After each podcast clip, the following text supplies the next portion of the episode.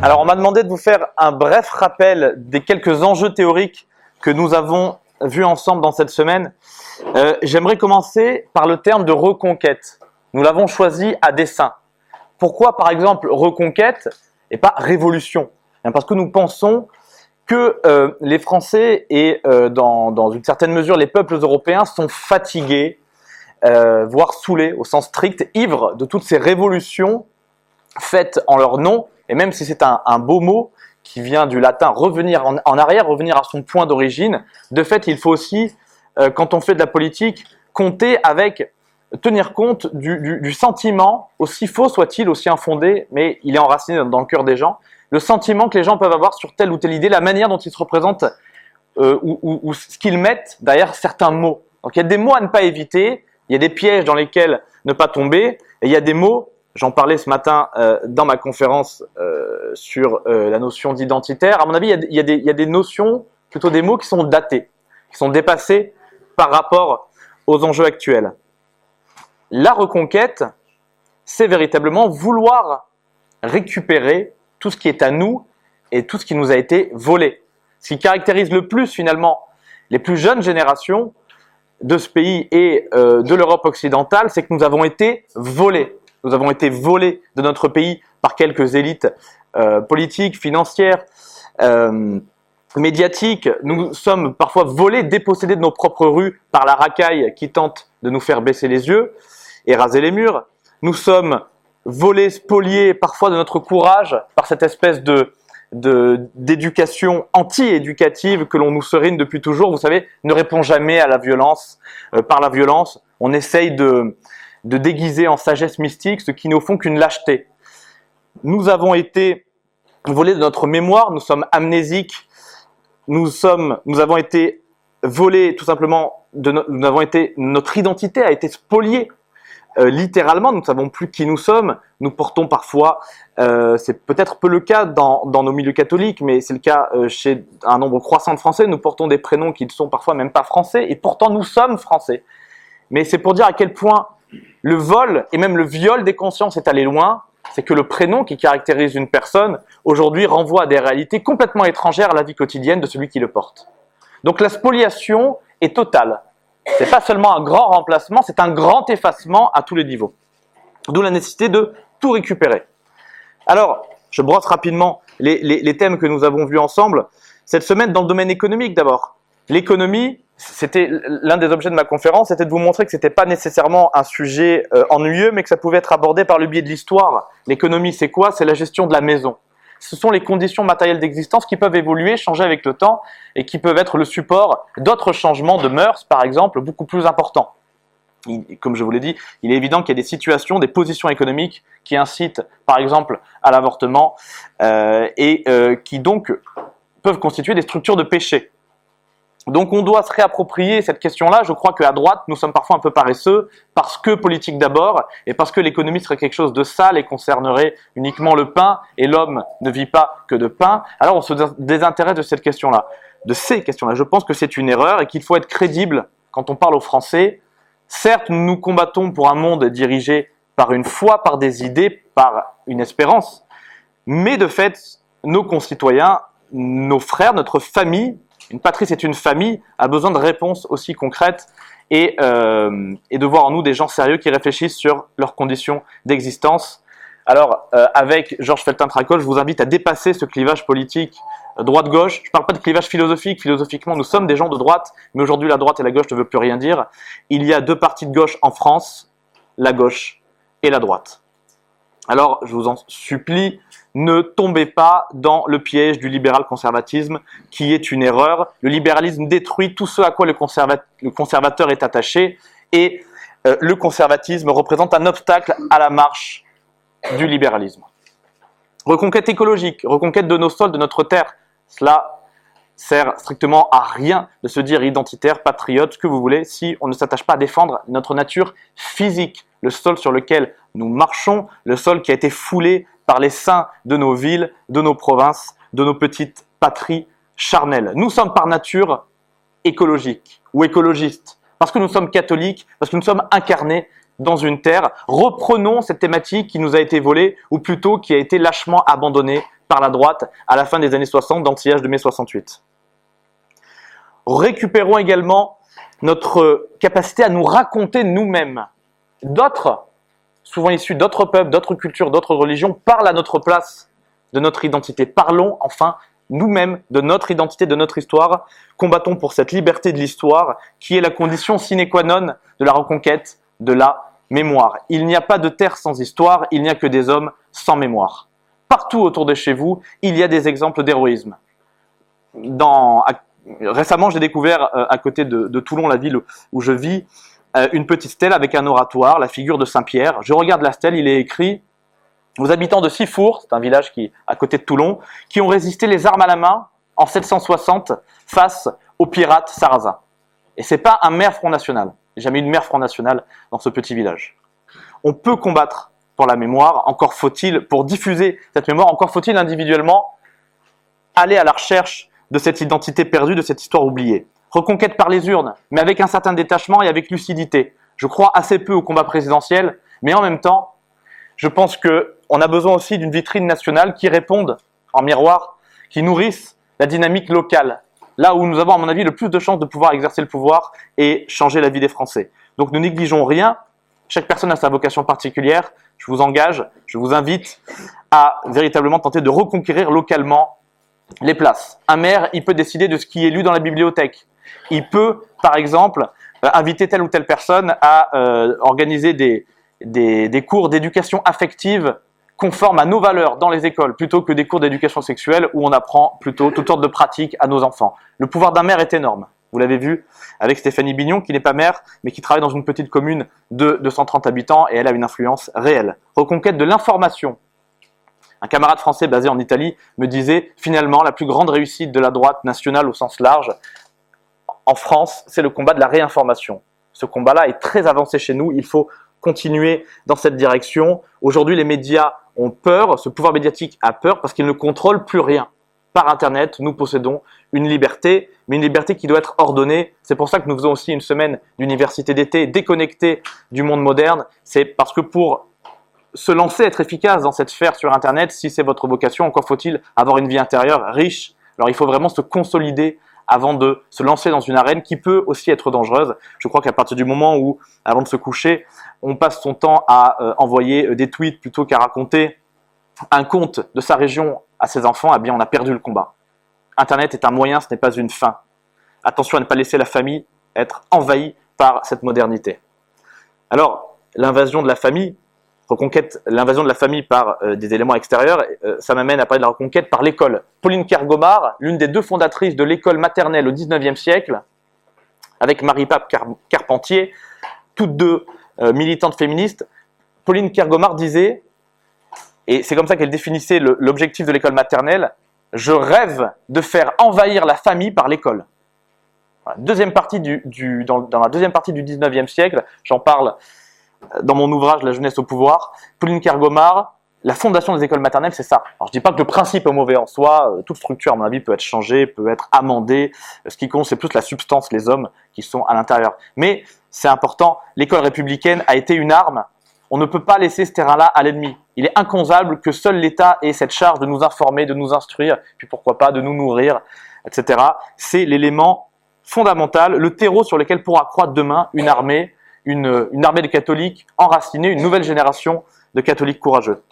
Reconquête évidemment de notre identité, vous voyez bien que tous ces aspects-là, toutes, toutes ces, ces dimensions que j'ai évoquées devant vous, ne mènent qu'à cela, la reconquête de notre identité.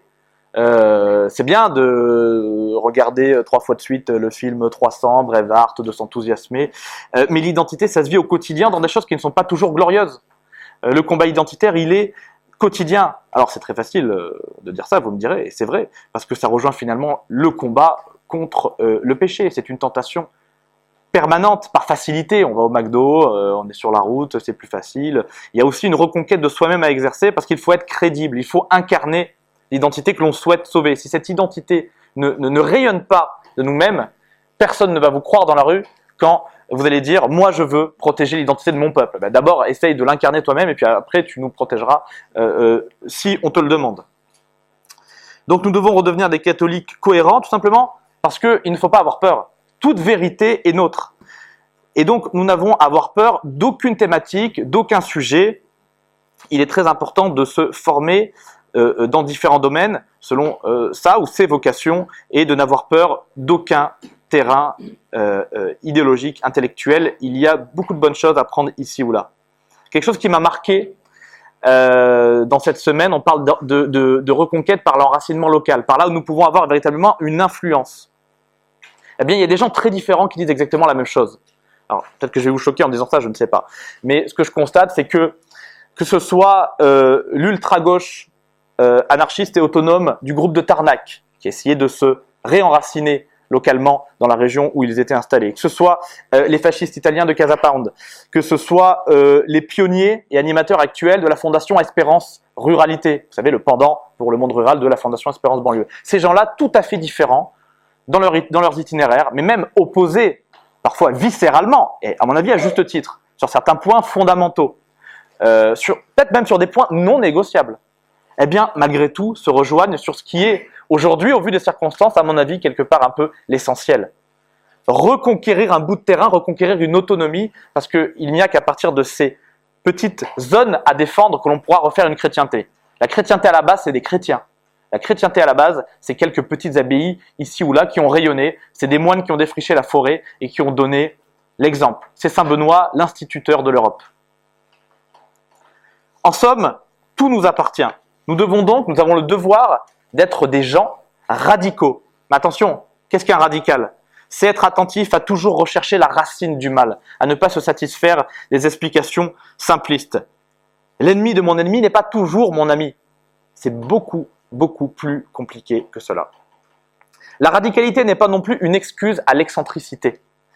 On nous a habitués à être, nous autres, identitaires au sens large, patriotes, dans les médias, évidemment, à travers les représentations médiatiques, les méchants de service. Alors, je vais peut-être dire une banalité, mais euh, nous sommes les gentils. Nous avons raison. Nous voulons, sincèrement, je crois, le bien de notre peuple. Donc, on n'a pas à avoir honte.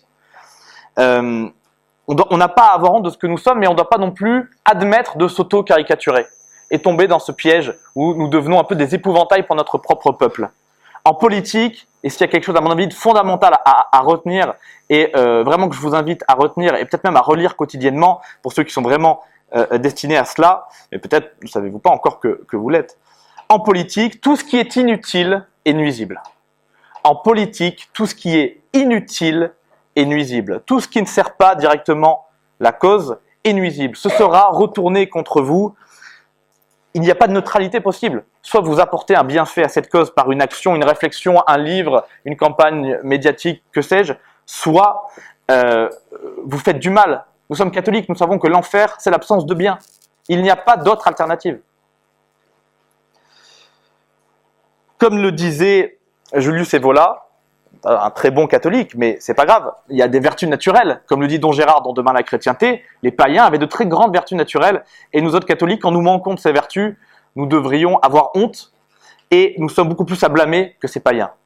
Ça, c'est la vraie pensée catholique, hein. C'est pas la moraline euh, à la euh, Erwan le Morédec, pour ne pas le citer.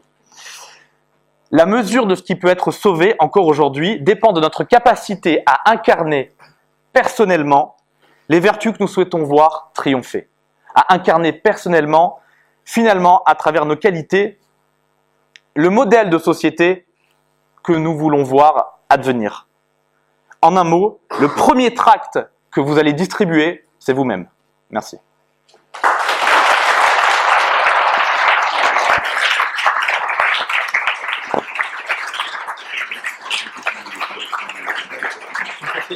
Ah, euh, bon, tu peux suivre avec mon truc normalement. Je vais, je vais dire les points. Mais... Donc, il est maintenant question euh, de l'état d'esprit que l'on attend d'un jeune militant catholique. Le premier, et Julien en a déjà parlé, c'est donc l'exemplarité. Quand on prétend incarner notre voie politique, sociale et spirituelle, il faut un, mo- un minimum de cohérence, sinon on en devient totalement risible. Et les gens auront raison de rire de nous. L'exemplarité, ce n'est pas une vertu réservée aux autres. C'est à moi-même qu'il faut l'appliquer. Comme cela a été donc suffisamment répété pendant cette université d'été, la reconquête commence par la reconquête de soi-même. Le principal de, défaut de notre mouvance jusqu'à présent, c'est donc ce manque de cohérence et d'exemplarité. Notre discours ne percera jamais si nous ne l'incarnons pas au quotidien. Cela se joue dans des choses très simples. Au niveau social, donc lorsque nous sommes présents dans un groupe, et au niveau personnel, lorsque nous sommes tout seuls dans notre chambre ou tout seuls dans la forêt. La grande difficulté que nous rencontrons consiste à avoir un comportement exemplaire indépendamment du regard des autres. Il est effectivement plus facile, d'une certaine manière, d'exiger une certaine rigueur vis-à-vis de soi-même lorsqu'on a le regard des autres qui nous juge, que d'exercer cette même rigueur personnelle lorsque nous nous retrouvons tout seuls. Alors, je voudrais d'abord vous parler de l'exemplarité individuelle, c'est-à-dire de cette exemplarité indépendamment du regard des autres, de cette exemplarité vis-à-vis de vous-même ou vis-à-vis du bon Dieu. D'abord, le premier souci que j'espère vous communiquer, c'est le souci de l'âme, le souci de la vie spirituelle. Si nous avons la foi, comment peut-on négliger les actes que la foi implique? Si je crois que Jésus-Christ est bien vivant, il doit nécessairement, nécessairement y avoir des répercussions concrètes dans mon quotidien. Ou alors, c'est que je n'y crois pas vraiment. Chacun de nous doit donc prendre la résolution aujourd'hui d'accorder un minimum de temps chaque jour à la prière pour parler au bon Dieu. Chacun a son rythme, évidemment, chacun a sa façon. Mais tous les jours, un moment doit être réservé à Dieu et il s'agit d'une nécessité vitale. Ensuite, il y a également notre hygiène de vie, physique et mentale. Nous ne sommes pas tous faits pour être des athlètes, mais il est néanmoins sain d'entretenir un minimum notre corps. Pourquoi ? Parce que notre mental en dépend également. Chacun saura mieux que moi ce qu'il peut faire dans ce domaine. Tabac, alcool, nourriture, sport, et cetera.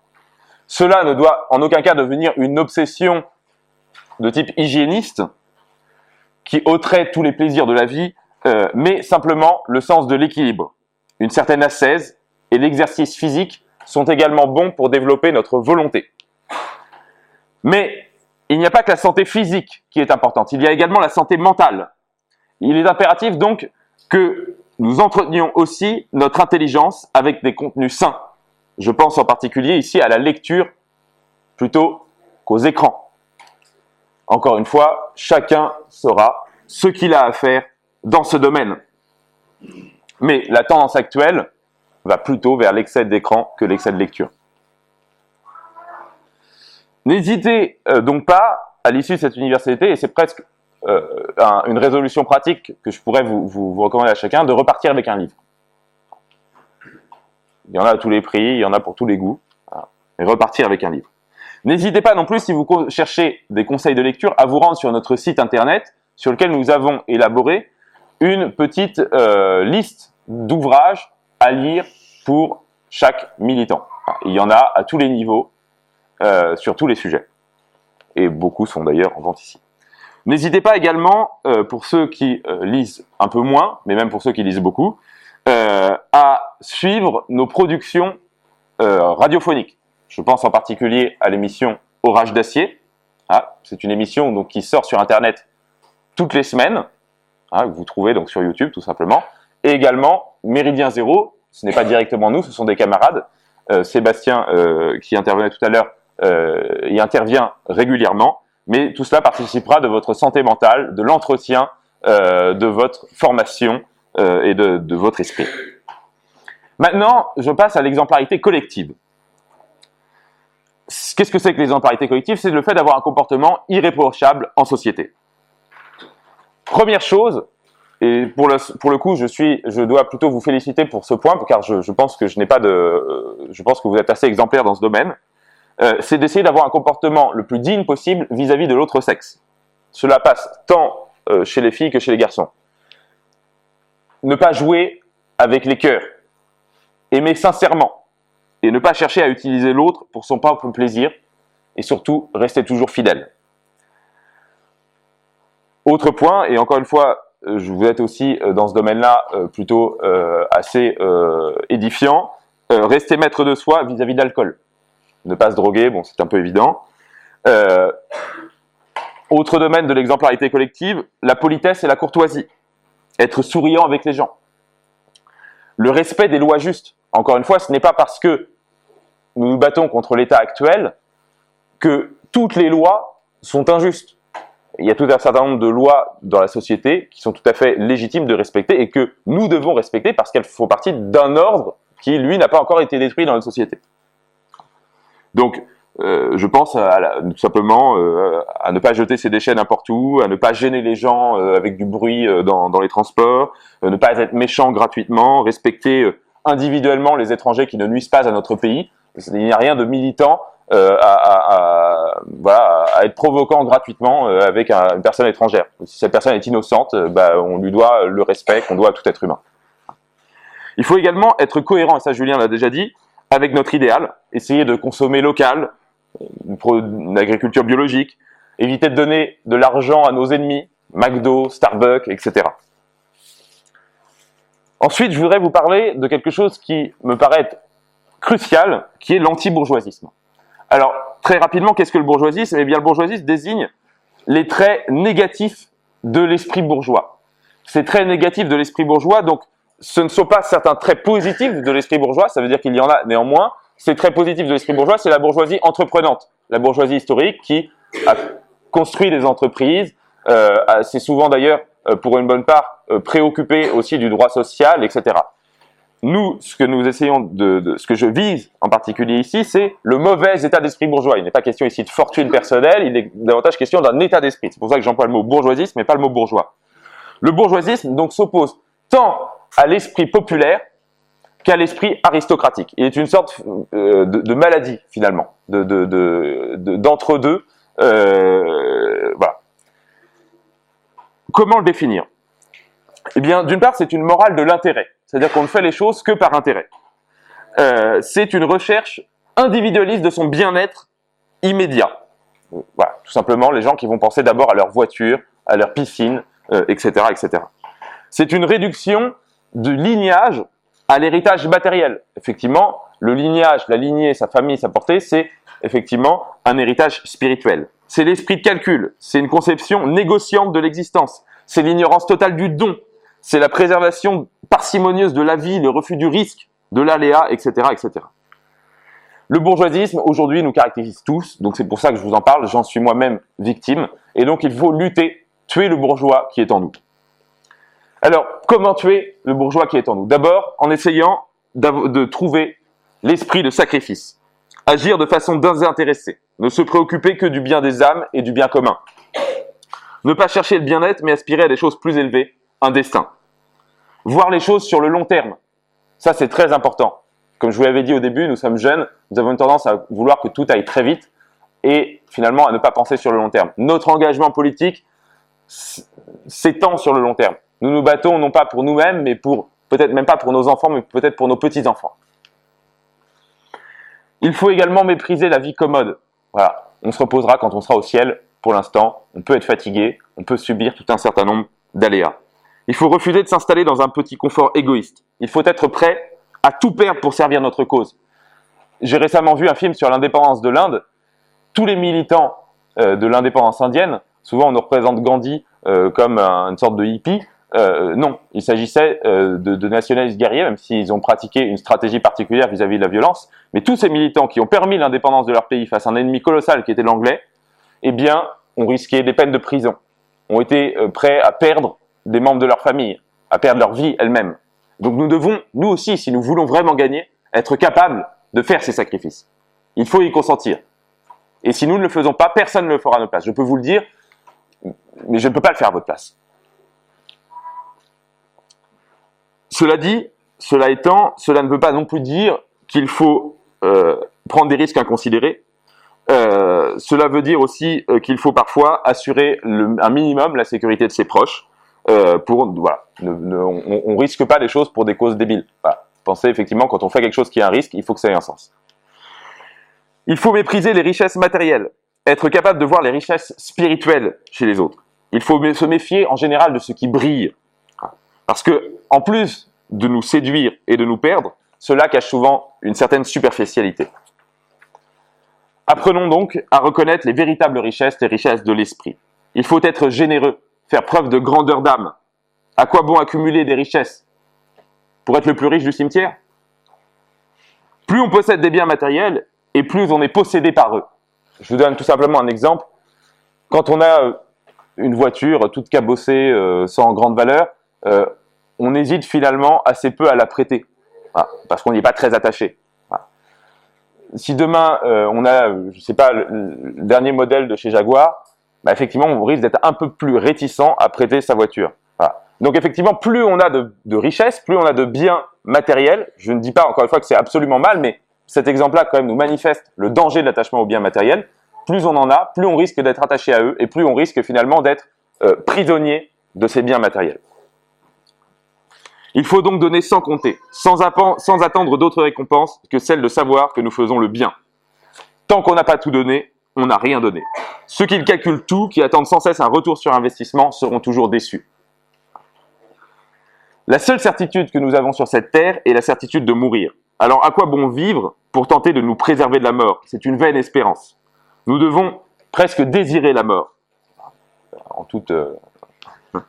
Euh, mais comprenons bien ce que je veux dire lorsque je dis qu'il faut, euh, d'une certaine manière, désirer la mort. C'est que, finalement, c'est la seule certitude que nous avons sur cette terre et que nous ne pourrons pas y échapper. Il serait vain de construire notre vie pour y échapper. Il y a dans notre société une mentalité qui est très hostile au risque et à l'imprévisible. C'est lorsque le risque se présente à nous que nous nous comportons le plus souvent de manière bourgeoise et égoïste. Nous sommes finalement prisonniers de nos peurs et nos ennemis peuvent nous contrôler par la crainte servile que nous avons du risque. Risquer d'aller en prison, risquer de payer une grosse amende, risquer de perdre son travail ou sa réputation. Rien de grand ne s'est jamais fait sans sacrifice. Ne rêvons pas, il n'y aura pas de combat sans risque. Il est légitime, néanmoins, de peser le risque par rapport au but à atteindre. Mais plus le but est élevé et plus les risques méritent d'être encourus. Souvent, nous agissons inversement. Nous sommes prêts à risquer notre vie dans un accident de voiture pour le plaisir d'aller vite, mais nous ne sommes pas prêts à risquer notre réputation en nous engageant publiquement pour une cause politique. La vie militante, donc, n'est pas toujours très confortable. Il faudra accepter les situations précaires, les petits revenus, renoncer à la sécurité d'un emploi et d'un certain train de vie pour servir notre cause. Mais le temps donné au militantisme, s'il ne rapporte financièrement rien, il est néanmoins donné gratuitement pour quelque chose de plus grand. Même lorsque nous faisons des actes en apparence insignifiants, coller des affiches, distribuer des tracts, écrire un article, être présent à un événement, nous sommes payés en sens et non en monnaie. Mais, nous avons une... Mais le fait d'avoir une vie qui a un sens, cela n'a pas de prix. Mon quatrième point sera l'enracinement. Nous devons prendre conscience de notre origine. Nous ne sommes pas les fils du néant. Tout ce que nous avons nous vient de nos ancêtres. Nous devons nous réapproprier nos racines et nous sentir comme endettés vis-à-vis de notre patrie. Nous ne pouvons pas Nous pouvons nous dire que si notre pays s'enfonce encore plus loin dans la déréliction, nous trouverons une patrie de rechange ailleurs car nous n'en avons pas. Si nos ancêtres s'étaient dit cela, nous ne serions pas français. Nous devons nous sentir solidaires de notre peuple, même si, celui est, même si celui-ci est parfois en apparence décevant. Nous devons cultiver l'enracinement, c'est-à-dire une curiosité et un goût pour notre histoire, un goût pour nos traditions, pour notre gastronomie, nos chants, nos savoir-faire. Le sens du sacré. L'esprit du militant catholique, c'est de retrouver le sens du sacré et de la piété, le goût pour les pèlerinages, pour les dévotions ancestrales, pour la prière. Le monde moderne est, parfa- est profondément matérialiste. Nous avons le devoir d'ouvrir nos âmes à la lumière et de cultiver notre foi par la prière quotidienne et les sacrements. Autre point, le respect. Un des grands travers du milieu catho ou du milieu faf, c'est souvent la moquerie et le manque de respect. Ce n'est pas parce que nous sommes identitaires ou que nous sommes pour stopper l'immigration, que nous, devons, que nous sommes dispensés du respect envers les étrangers ou ceux qui ne pensent pas comme nous. Une chose est de savoir reconnaître un ennemi et de le combattre, une autre est de se comporter indignement avec un innocent. Cela n'a jamais fait avancer les choses que d'insulter une femme voilée ou de bousculer un musulman qui ne nous avait rien fait. Se défendre dans la rue et défendre autrui ne signifie pas attaquer autrui injustement. Nos adversaires prétendent que nous sommes des monstres haineux. Ne devenons pas les caricatures qu'ils font de nous. Défendre la civilisation européenne, c'est aussi défendre le respect. Septième point, tenir sa langue.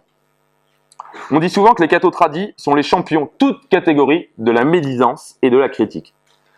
Pardonnez-moi, mais je ne vois pas ce qu'il y a de tradis dans cette discipline. Je vois au contraire les causes de notre perte de crédibilité. Combien de personnes s'éloignent de la tradition à cause de l'orgueil des tradis ? Encore une fois, il n'est pas ici question de renier la vérité, ou de mépriser le sacré, mais il s'agit plutôt de tourner cette fois sa langue dans sa bouche avant de parler, et de balayer devant sa porte avant de balayer devant celle du voisin. Les querelles de chapelle sont une immense perte de temps et elles font le jeu de notre adversaire. L'étymologie du mot « diable » en grec, c'est « diabolos », le diviseur. Faire régner la division par nos critiques, c'est donc faire le jeu du diable.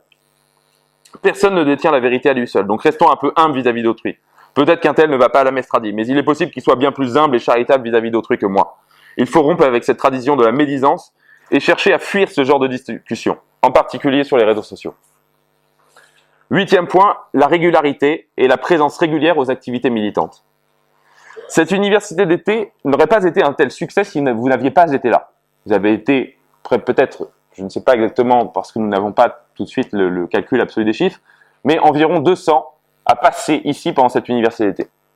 C'est donc un réel succès pour une organisation qui n'a à peine quatre ans. Comment organiser la reconquête si personne n'est jamais là ? La présence aux événements est une affaire de responsabilité individuelle. Je ne peux pas être présent à votre place. Qu'on ait une fois dans sa vie une excuse importante qui nous empêche d'être présent à un événement, la mort d'un parent proche, par exemple, cela peut se comprendre. Mais ça n'arrive pas cinq fois dans l'année. Enfin, c'est un cas exceptionnel. Bon. J'avais souvent un de mes chefs scouts qui me disait « Les excuses pour les absences, c'est comme les fesses, tout le monde en a, mais ça pue. » On ne peut rien construire donc si chacun n'y met pas un peu du sien. Personne ne pourra s'investir à votre place et nous avons besoin de jeunes hommes et de jeunes femmes motivés qui prennent des initiatives. Si chacun rentre chez soi bien content d'avoir suivi une semaine de conférence mais ne donne plus de nouvelles ni ne propose rien de son côté, nous n'avancerons pas.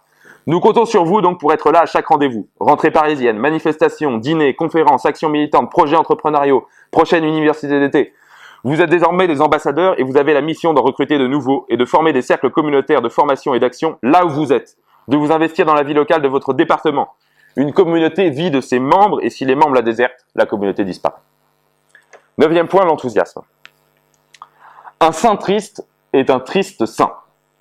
Tout ce que nous entreprenons doit être entrepris avec joie et enthousiasme. Finalement, il n'y a rien de plus beau et de plus heureux que de se donner pour une noble cause. Notre vie entière retrouve un sens et se part d'une beauté sacrée. Nous inviterons la jeunesse à nous suivre si nous travaillons en chantant, en souriant dans les peines, en redoublant de courage dans les difficultés. Le secret de la réussite, c'est peut-être justement l'enthousiasme et la joie qui petit à petit va se communiquer aux autres. Si nous sommes tout le temps en train de faire des faces de carême, eh bien, nous n'attirons personne à nous. Nous devons être fiers de ce que nous vivons ici, car c'est indiscutablement quelque chose d'extraordinaire. Il y a de quoi, de quoi se réjouir de ce que nous avons réussi à construire ici ensemble en une semaine. Ne prenons pas donc des airs affectés, quittons nos habits de carême, chassons les tristes mines et faisons résonner nos chants sur la terre. Ne soyons pas des catholiques complexés, mal fagotés, toujours tristes. Notre mouvement est un mouvement de jeunesse, il doit respirer la joie de vivre et le sens de l'humour. Enfin, mon dernier point, la persévérance et la fidélité. La vie vaut-elle, la vie vaut-elle d'être vécue si elle n'est qu'une immense servitude ? Métro, boulot, dodo, conso, et cetera. Notre idéal donne un sens à notre vie chaque jour. Chaque journée est un nouveau combat dont la difficulté consiste à ne jamais abandonner. Les tâches les plus temporelles ne le sont que parce que nous les rendons temporelles. Parce que nous restons aveugles face à leur efficacité sur le long terme et dans le plan de Dieu. La vie de l'homme sur terre est un combat. C'est-à-dire un combat quotidien. Que tout est combat. La vertu suprême du combattant, c'est la fidélité et la persévérance. Satan veut que nous lâchions prise, que nous abandonnions. Mais non, il faut tenir et rester fidèle. Le drame... Oui, le drame de notre milieu social, c'est l'absence de persévérance. À travers le scoutisme, on fait rêver chaque année des milliers de jeunes avec l'idéal de la chevalerie et des croisés, qui une fois à vingt ans passés, regardent leur idéal de jeunesse comme des rêves remplis d'immaturité. On les retrouve dix ans plus tard, banquiers, commerciaux ou assureurs, assis derrière un écran toute la journée, soumis à leur patron, à leur femme et aux désirs dictés par la société de consommation. Nous devons rester fidèles à notre idéal. Voici le combat de l'homme sur Terre. J'en viens donc... pour être très synthétique, à dix petites résolutions pratiques que nous pouvons tenir dès ce soir. Première, donc, qui reprennent tout simplement ce que je vous ai dit, mais en les transformant dans quelque chose de très concret. Spiritualité. Donc, consacrer chaque jour un moment de sa journée pour prier. De préférence le matin, en essayant de s'isoler, si possible dans une chapelle, sinon dans sa chambre. Deuxième point, hygiène de vie. Consacrer un moment par semaine pour s'aérer l'esprit et le corps, en allant courir, en allant nager, en faisant de la boxe. Troisième point, la formation. Choisir un livre de la bibliothèque militante et le lire, puis, une fois qu'on l'a fini, en choisir un autre et continuer. Et essayer de lire un petit peu chaque jour. Même si vous n'êtes pas des grands lecteurs, vous pouvez lire au moins deux pages chaque jour. Quatrième point, la présence. Notez les dates des prochains rendez-vous militants. Je peux déjà vous donner à peu près les dates de la prochaine universalité. Elle aura lieu l'avant-dernière semaine d'août. Voilà. Et s'organiser en avance pour être présent. Je donne un exemple euh, tout simple. Le pèlerinage de Chartres tombe à chaque fois au moment euh, des partiels étudiants. Bah, on peut anticiper ces révisions pour euh, s'assurer d'être présent. Finir son mémoire. Euh, mettre de l'argent de côté euh, pour les déplacements. Voilà. On sait effectivement que quand on va devoir aller à tel colloque qui est dans telle ville, euh, bah, ça va nous coûter un billet de train. Bon, bah, on peut dire bah, plutôt que euh, voilà, euh, dépenser comme ça en permanence son argent dans des bières, bah, ça nous empêchera d'être présent. Et après, au dernier moment, bah, oui, on aura l'excuse de ne pas avoir l'argent pour, pour prendre son billet. Mais en même temps, il faut peut-être l'anticiper avant. Bienveillance. Essayez dès qu'on peut de souligner des bons côtés des personnes, lorsque cela est possible, plutôt que de surenchérir dans la critique. Civilité. Gardez toujours à l'esprit que notre mot d'ordre est civilisation. C'est le nom d'une chanson. Nous ne nous battons pas pour le chaos et pour le désordre. Être vraiment civilisé, donc, c'est faire des efforts au quotidien sur le respect des lieux qu'on traverse. Ne rien jeter par terre, ramasser les déchets qui traînent, même quand ce ne sont pas les nôtres. Être courtois avec les personnes, dire bonjour, et cetera.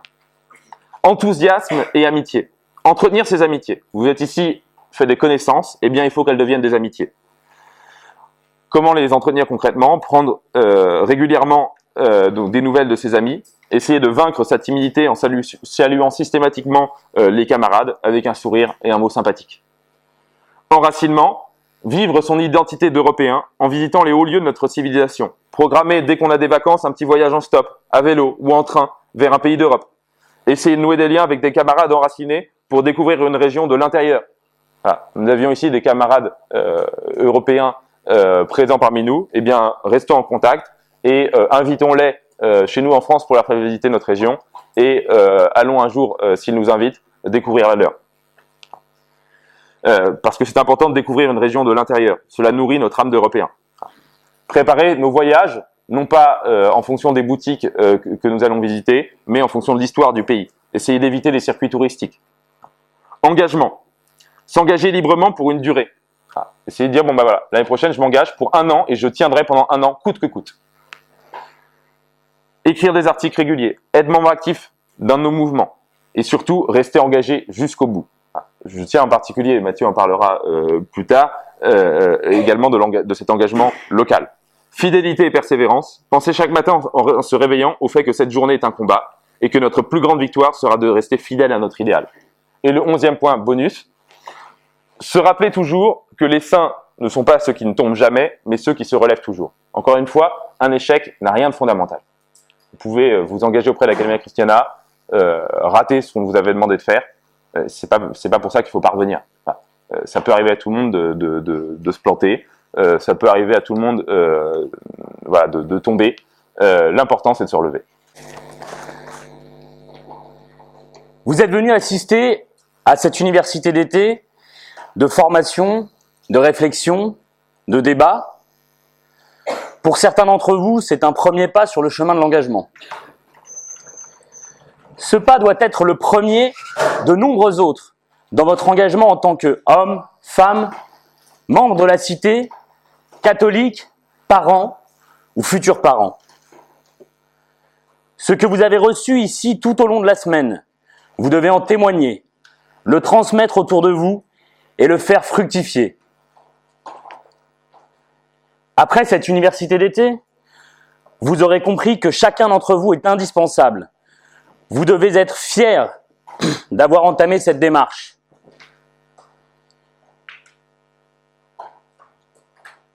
Vous devez être aussi conscient de l'immensité du travail à accomplir.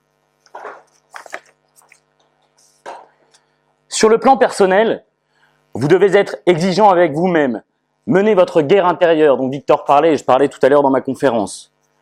Vous former, lire, débattre, assister à des conférences, consultez les médias alternatifs, T V Liberté, Fréquences O D A, les sites régionaux, Languedoc Info, Brest Info, Paris Vox. Vous devez développer votre sens critique. Vous devez utiliser la formation et les, et les clés d'analyse reçues au quotidien pour comprendre et faire comprendre le monde qui nous entoure. Vous devez être un ami ou un camarade fidèle. Vous devez être loyaux à vos parents et à votre famille. Vous devez fuir la compromission professionnelle et personnelle et les sirènes du monde moderne. Ne faites sous aucun prétexte de choix allant à l'encontre de vos idées. Ceux d'entre vous qui sont parents ou qui sont appelés à l'être doivent maintenir leurs engagements, comme de nombreux campeurs ont pu nous le montrer cet été. Cet engagement peut ou pourra prendre des formes différentes. Il faut évidemment un équilibre avec sa vie personnelle. Nous ne vous demandons pas de devenir des ascètes. À l'image de Victor, Julien, Sébastien, Alexandre, l'autre Julien, Philippe et leurs épouses qui sont parmi nous, transmettez à vos enfants ce que vous avez reçu sur le plan spirituel, politique et philosophique. Deuxièmement, comment s'investir concrètement et à sa mesure sur le long terme ? Enracinez-vous là où vous vivez, tissez des liens, formez des communautés. Engagez-vous dans la vie politique, associative, culturelle, de vos quartiers, de vos villes et de vos paroisses. Créez les conditions d'une vie bonne et cohérente, en montant vos entreprises pour pouvoir embaucher vos camarades, vos amis, parfois ceux qui auront été licenciés par des euh, patrons qui sont des adversaires, mais aussi pour éprouver la liberté. Fondez des écoles pour permettre à vos enfants de recevoir une instruction solide et juste, à l'inverse de ce que pouvait décrire, décrire tout à l'heure Julien. Mettez en place un réseau d'AMAP autour de vous, ces associations pour le maintien d'une agriculture paysanne qui vous permettent aussi de vous nourrir correctement et de ne pas subir euh, les attaques contre votre intégrité physique qui sont faites par Monsanto et Bayer par exemple. Fondez des associations sportives. Mais surtout, présentez-vous aux élections locales. Comme plusieurs des nôtres, cette semaine l'ont déjà fait. Il y a quelques élus dans la salle. Je pense que vous les avez déjà identifiés. Si ce n'est pas le cas, venez me voir, on vous les présentera, ils vous expliqueront comment faire. Mais c'est la base de l'enracinement pour un militant politique. Bref, investissez la vie de la cité en prenant les rênes de votre destin. N'attendez, n'attendez pas des partis politiques actuels sur le plan national. C'est de vous que viendra notre salut. Mais dans l'immédiat, dès demain soir, en rentrant chez vous, parlez à vos proches de cette université d'été d'Academia Christiana. Commencez à transmettre ce que vous avez reçu. Demandez à Victor et Julien comment les aider afin de ne pas être seulement des consommateurs, mais de, po- mais de poser concr- concrètement votre pierre à l'édifice. Dès la rentrée, trouvez le moyen de vous rapprocher d'autres militants près de chez vous, de rejoindre un groupe qui vous permettent de vous rendre utile en fonction de vos compétences. Un groupe d'activistes, comme en parlaient euh, nos camarades autour de la table ronde l'autre jour, un cercle de formation, une association venant en aide aux plus démunis des nôtres. Si aucun groupe n'existe ou ne vous convient, créez-en un, ouvrez un blog, écrivez, fondez une radio, un fanzine, ou faites tout simplement la publicité d'A C en collant les autocollants dans la rue ou, de faire, ou fais, en faisant la publicité de la prochaine université d'été. Pour les Parisiens, venez aux conférences et rendez-vous que nous organisons à Dextra. Pour les provinciaux, écoutez Fréquences Orage d'Acier. Charles Maurras disait « En politique, le désespoir est une sottise absolue. Est une sottise absolue. Donnons-nous rendez-vous dans un an pour faire le bilan de toutes nos petites victoires. » Enfin, Jean-Paul deux disait « N'ayez pas peur. Alors soyez les hommes et les femmes libres et debout dont l'Église et la France ont besoin. Devenez les vigies qui guideront la jeunesse endormie. » Merci.